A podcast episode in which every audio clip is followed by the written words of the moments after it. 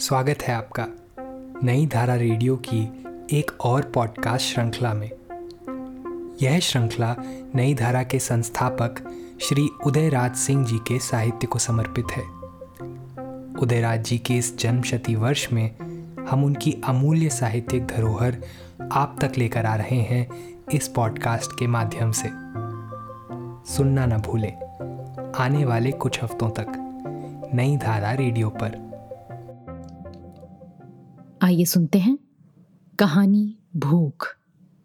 इसका प्रसारण पहली बार सन 1976 में आकाशवाणी पर हुआ था। 24 अगस्त की रात मैं रेडियो खोलता हूँ तो अचानक सुन लेता हूँ कि पटने में बाढ़ आने की आशंका बढ़ गई है और मध्य रात्रि के उपरांत स्थिति बिगड़ सकती है। मैं आश्चर्यचकित हो रेडियो बंद कर देता हूँ। कि चौराहे पर लाउडस्पीकर पर ऐलान किया जा रहा है कि बाढ़ का पानी शहर में आने वाला है। सभी लोग पानी लेकर ऊपरी मंजिल या छत पर चले जाएँ। मैं तो हक्का बक्का हो चौराहे की ओर देखता रहा। एक क्षण को सारे मोहल्ले में भय से सन्नाटा छा गया। फिर कोई इसे खेल समझकर बाँध की ओर बाढ़ का नज़ारा देखने दौड़ा तो कोई सामान ढोने में लग गया। मगर किसी को भी ये यकीन नहीं हो रहा था कि सचमुच बाढ़ आ ही जाएगी। मेरी पत्नी का पहला ध्यान गाँव से आई हुई चावल और गेहूँ की बोरियों पर गया। उन्होंने विष्णु ड्राइवर को झट बुलाया और कहा, मोटर गैराज में रखी हुई चावल और गेहूँ की बोरियों को कोठे पर पहुँचाने की शीघ्र व्यवस्था करो। मालकिन, इतनी रात गए, मैं मजदूर कहाँ से बुलाऊं? इर्द गिर्द इक्के दुक्के जो हैं भी, वो बगल वाले मकान के सीमेंट के बोरे ऊपर चढ़ाने में फंस गए हैं। अकेले कोढ़िया रामेश्वर से कितनी मदद मिलेगी? और धानोदाई तो बड़ी कानूनची है। वो काम बनाने के बदले बिगाड़ देगी। मेरी पत्नी घबराई हुई इधर उधर घूमने लगी तो मैंने विष्णु को टोका, क्यों समय बर्बाद करते हो? तुम दोनों से जितना बन पड़े, उतना ही अभी चढ़ा दो। फिर सवेरे देखा जाएगा। तो ड्राइवर ने झट उत्तर दिया हाँ मालिक, हम भी तो यही चाहते रहे। पत्नी ने गैरेज की कुंजी फेंक दी। विष्णु और रामेश्वर गैरेज का ताला खोलकर बोरियाँ उठा उठा सामने चबूतरे पर रखने लगे। मैं ज़रूरी फाइलों तथा पुस्तकों को इकट्ठा कर ऊपरी मंजिल पर पहुँचाने लगा। मेरी पत्नी नल का पानी बाल्टी तथा गागरों में भरने लगी। कुछ देर बाद देखा कि पाँच बोरियाँ बरांडे के सामने वाले चबूतरे पर फैलाकर विष्णु और रामेश्वर गायब हैं। मैंने धानों से पूछा कि क्या बात है? तो उसने उत्तर दिया, पाँच ही बोरियाँ ढोने के बाद उनकी हालत खस्ता हो गई। देहात के मजदूर थोड़े हैं कि पीठ पर बोरियाँ लाद कर घंटे भर में छल्लियाँ खड़ी कर देते हैं। इतने में ही पसीना पसीना हो गए। दिन भर चाय और बीड़ी पी पी कर मुँह तो सितुहा हो गया है इन दोनों का। ना बाबा ना, इनसे बोरियाँ ऊपर ना चढ़ेंगी। कुछ दूसरा इंतज़ाम करे मालकिन। मेरी पत्नी फिर बड़ी परेशान हो गई। उनकी परेशानी देखकर मैंने विष्णु को फिर पुकारा। पूछा, क्यों? क्या बात है? आप फ़िक्र ना करें मालिक, पानी चबूतरे से नीचे ही रहेगा। यदि चबूतरा डूब गया तो समझिए पूरा पटना डूब जाएगा। ऐसा कभी ना होगा। सन इकहत्तर में भी तो सिर्फ़ लॉन भर डूबा था। इस बार समझ लीजिए कि नीचे की एक दो सीढ़ियाँ और डूब जाएँगी, बस इतना ही। उसके चेहरे पर भरपूर इत्मीनान की रेखाएँ दौड़ गईं। और मोटर? वाह, खूब। उसे बरसाती में ही रख देंगे। साइलेंसर में पानी जाने से रहा। हाँ दो चार इंच टायर डूबेगा तो डूबे। फिर वो भी तो चौबीस घंटे बाद ओहर जाएगा। उसका इत्मीनान और भी बढ़ गया। उसके साथ साथ मैंने भी इत्मीनान की सांस ली और कोठे पर सोने चला गया। पत्नी भी नींद का बहाना करके लेट गई, मगर उन्हें शायद रात भर नींद नहीं आई। चावल गेहूँ की बोरियाँ उन्हें सताती रहीं। तीन बजे रात में लाउडस्पीकर ने फिर ऐलान करना शुरू किया। भाइयों, बाढ़ का पानी एनएनएस कॉलेज तक पहुँच गया है। आप लोग पीने का पानी लेकर ऊपरी मंजिल या छत पर चले जाएँ। मैं धड़फड़ा कर उठ बैठा। मेरी पत्नी तो जग ही रही थी। झट दौड़ती नीचे चली आई और ड्राइवर को बुलाकर कहा, कोशिश करो, कुछ और बोरियाँ उठा लाओ। नहीं तो लॉन डूबते ही गैरेज का फ्लोर भी डूबने लगेगा। मैं ऊपर छत से इर्द गिर्द देखता हूँ। श्री कृष्णपुरी से दूर गलियों में बहते हुए पानी की लहरियाँ बिजली की रोशनी में चमक रही हैं। मैं भयभीत हो जाता हूँ। फिर पत्नी को समझाता हूँ। चावल और गेहूँ की बोरियों का मोह छोड़ो और सब सामान उठवा लो, जैसे फ्रिज, फर्नीचर, कपड़े, गहने, पुस्तकें आदि।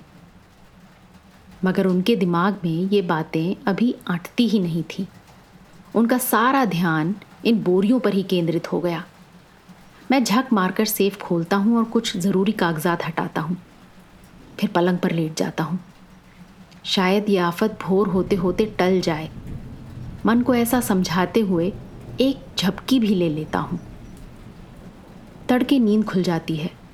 मुँह हाथ धोकर नीचे उतरते ही देखता हूँ कि पानी फुपकारता हुआ श्री कृष्णपुरी की सड़कों पर बढ़ा चला आ रहा है और लॉन में भी ड्रेनेज से पानी बुद बुद बुद करता हुआ भरता जा रहा है। अब क्या किया जाए?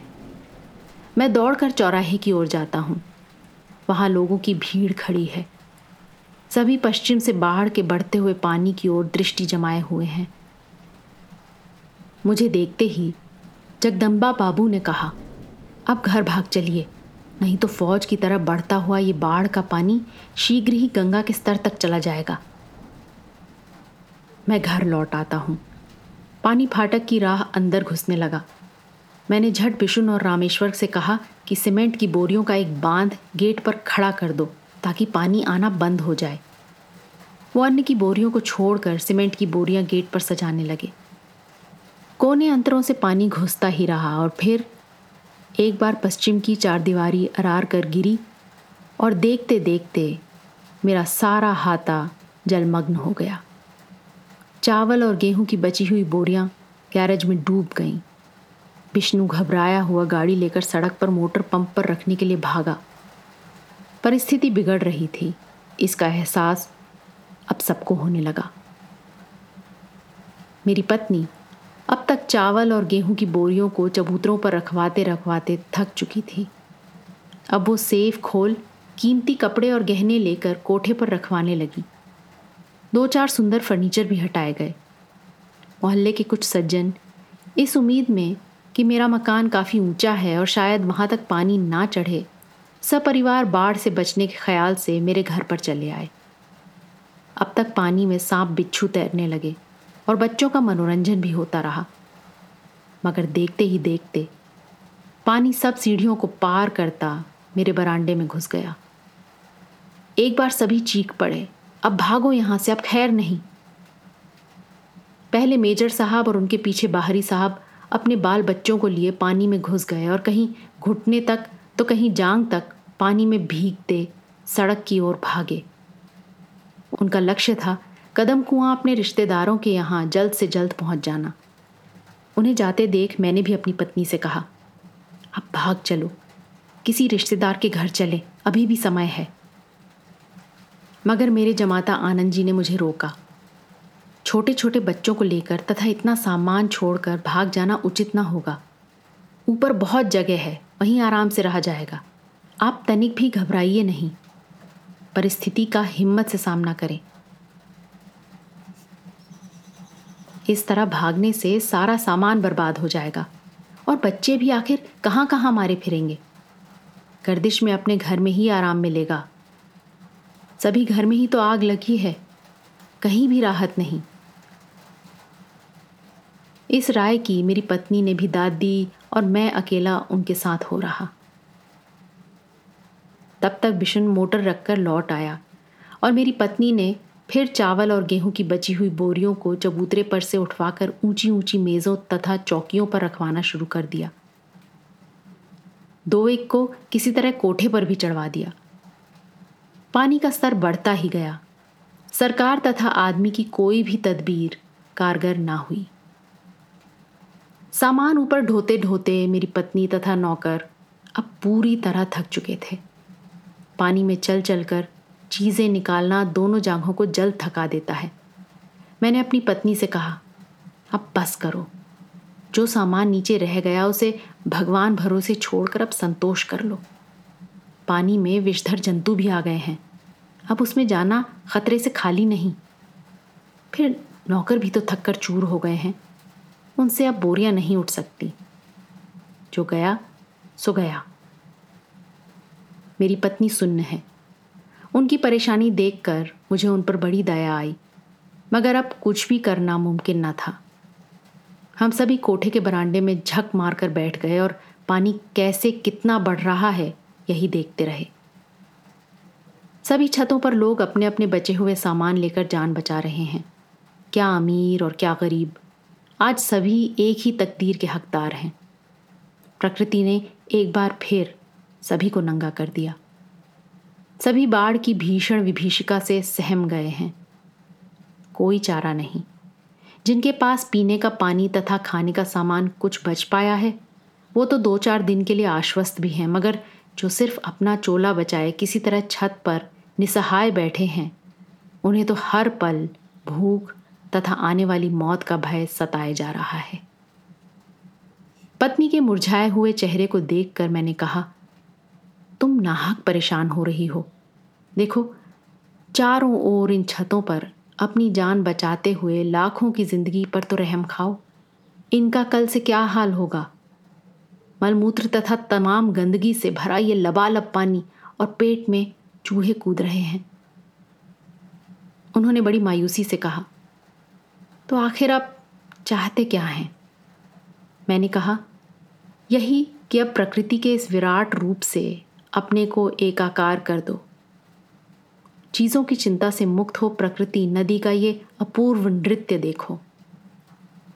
खूब, मेरी चावल तथा गेहूँ की बोरियाँ पानी में डूबकर सड़ गईं और आपको मज़ाक सूझ रहा है। मैं चुप हो गया। अभी वो मोह से मुक्त नहीं हो पाई है। दूसरे दिन देखा कि वो नौकरों से बड़ी आरज़ू मिन्नत करके एक बोरा भीगा हुआ गेहूँ ऊपर चढ़वा लाई और लाउंज में सुखाने के लिए पसरवा दिया। उसमें बेतरा बू आ गई थी। मेरे जमाता बिगड़ रहे हैं। अब घर में कॉलरा फैल जाएगा। अम्मा को क्या हो गया है? बात समझती ही नहीं। अब सड़ी हुई चीज़ें छनवा रही हैं। मेरी पत्नी धर्म संकट में पड़ गई। इधर पति के व्यंग, उधर दामाद की फटकार। उन्होंने घबराकर मुझसे पूछा, अब क्या किया जाए? कुछ समझ में नहीं आता. फिर बिजली की तरह कोई बात उनके मन में कौंध गई और जान पड़ा, जैसे उनकी सारी परेशानी काफूर हो गई। उन्होंने हँसते हुए कहा, बुलाइए बिशुन को और उससे गैराज तथा मेरे भंडार का ताला खुलवा दीजिए। ये रही कुंजी। और उससे कह दें कि स्टेट बैंक की छत पर जो बेचारे भूख से छटपटा रहे हैं वो तैर कर इन चावल और गेहूँ की बोरियों को फाड़ कर अनाज ले जाएँ। सभी तो तैराक हैं और बिशुन भी तैरना जानता है। उन्होंने कमर से निकाल कर चाबी का गुच्छा ज़मीन पर फेंक दिया। किसी ने ठीक ही कहा है। जब तक ममता नहीं जाती, तब तक समता नहीं आती। चलो, देर आए, दुरुस्त आए। मोह के फंदे से यदि मेरी पत्नी नहीं निकलती तो ये नेक काम नहीं हो पाता। मगर अफसोस यही है कि दिल की आँखें भी तभी खुली जब चावल और गेहूँ की बोरियाँ भीग चुकी थी। फिर भी डूबते को सहारा तो मिल गया। जिनकी अंतड़ियाँ भूख से तड़प रही हैं और जो चारों ओर से ग्यारह फीट पानी से घिर गए हैं, उन्हें सड़ा हुआ अनाज भी आज तरमाल का मज़ा देगा। विष्णु इधर तैर कर गैरेज तक जाता है और दरवाज़ा खोल देता है। फिर उसके एक इशारे पर भूखों के दल के दल अपने अपने तसलों को लेकर तैरते हुए भंडार तथा गैरेज के दरवाजे पर कीड़े मकोड़ों की तरह जुट गए और जान की बाजी लगाकर डूब कर सड़े हुए अनाज को लूटने लगे। कोई कोई तो उसे वहीं भकोसने भी लगे। गजब का दृश्य था ये। ये तमाशा कई दिन चलता रहा। दूर दूर से भूखों की टोलियाँ मेरे हाथे में पहुँचती और जहाँ कहीं भी डूबे हुए अनाज मिलते उन्हें डुबकी लगाकर लूट लेती। मैं ये अजूबा दृश्य देखकर चकित हूँ। मेरी पत्नी शांत और स्थिर हैं।